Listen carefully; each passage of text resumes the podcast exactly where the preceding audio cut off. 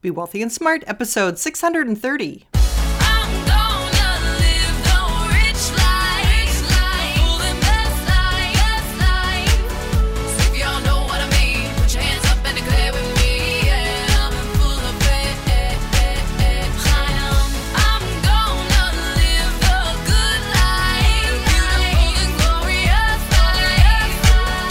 Into a world of wealth and financial freedom without budgets, boredom, or bosses on Be Wealthy and Smart. And now, here's your host, Linda P. Jones. Welcome to Be Wealthy and Smart. I'm Linda P. Jones, America's Wealth Mentor, empowering women and men worldwide to financial freedom.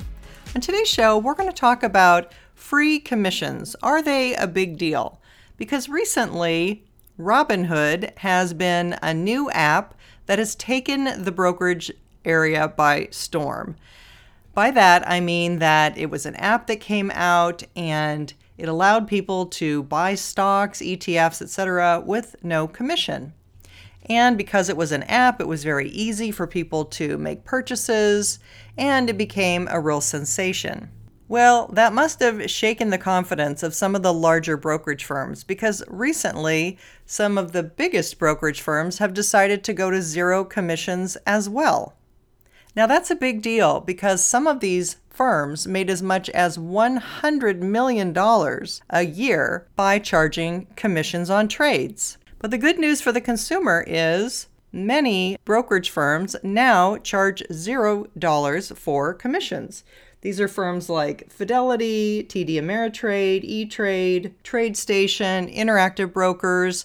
It's my understanding that all of them are now charging nothing for you to trade a stock. Now, before you get all excited and think that's a big deal, realize that in some of those cases, it was only $5 to make a trade in the first place. So it wasn't like this is a huge savings in your pocket. And I also hope that's true because I don't want any of our listeners on Be Wealthy and Smart to be out there trading stocks in the short term. That's just not a winning hand or a winning way to build a portfolio and be a long term investor. If you want to invest, you want to think about the long term. You want to think about what stocks you want to own for the next two, three, five years, maybe even longer.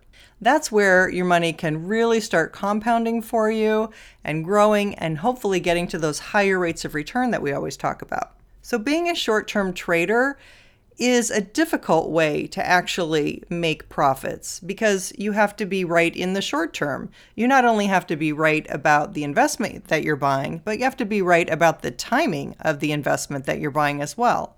If you're just buying it for a week or two, or a day or two, or a month or two, you have to be right in terms of when to buy and when to sell. And that makes it even more difficult versus if you're making a decision to buy something long term and you can buy in when it's at a low price and hold on knowing that there's more value, more profitability coming. That should ultimately raise the stock price over time and you'll benefit from that. Another point is there's always a price to everything, even when people say it's free. It's usually not.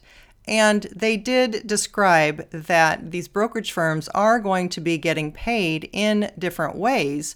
They're just not charging the consumer anymore. In the end, that usually circles back around somehow to the consumer paying for it. It just becomes more of a hidden fee. I'm not going to go into the details of how brokerage firms can do that, but there are multiple ways that that can be done on the back end that the consumer really doesn't see. So, in the end, are you really saving money? Probably not. But here's the thing because we're not short term traders, we don't really care. We're buying and holding. And so, the only time that that transaction price would make a difference to us is when we buy or when we sell. And since we don't sell very often, well, we're only really going to be impacted when we make our purchases. At least that is if we are focusing on the long term and keeping our investments long term. So, while I don't think this is the reason to go with one brokerage firm over another, or that it's actually even a really great saving for the investor, it's just another way that brokerage firms want to compete for your business and provide more bells and whistles to try and make that even more attractive. The important thing for us is just to be investing. That's the important thing to be an investor, to get in and get your money compounding at the higher rates, building wealth for you, and helping you attain financial freedom. If you haven't yet subscribed to Be Wealthy and Smart, hit the subscribe button and you'll be updated as soon as new podcasts are available so you don't miss one of them. That's all for today. Until next time, live the good life and be wealthy and smart. Thank you for listening to Be Wealthy and Smart with Linda P. Jones. Share the wealth and tell your family and friends about the show.